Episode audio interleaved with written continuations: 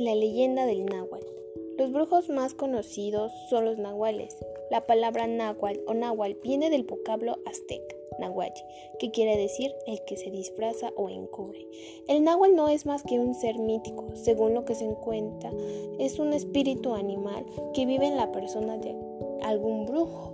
Se dice que al llegar la noche el animal se manifiesta a través del brujo y sale a buscar alimento se satisface devorando el alma de sus víctimas, las cuales se van consumiendo poco a poco a consecuencia de alguna enfermedad. Los nahuales son seres mágicos y étereos. Para poder materializarse y afectar el medio en donde se aparecen, adoptan la figura de algún animal, doméstico o silvestre, como los tigres, zorros, lobos y coyotes, entre otros. Ellos también pueden adoptar la forma de algún fenómeno natural, como un rayo, el viento, la lluvia, la niebla o bolas de fuego que en muchos lugares se identifican de inmediato como brujas.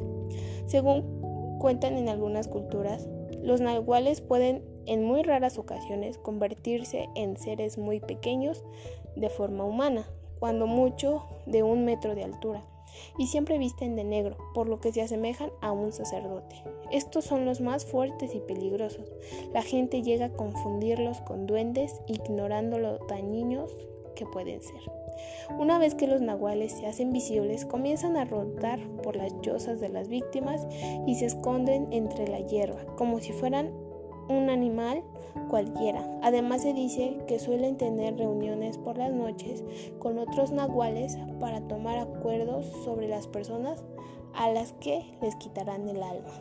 Durante las noches trabajan según las instrucciones del brujo, en quien habitan y a quien sirven. Tejer o castigar según sea el caso, pero sobre todo para comerse el alma de quien ha cometido algún pecado grave en el día del Nahual está en reposo y no se manifiesta ni por asomo.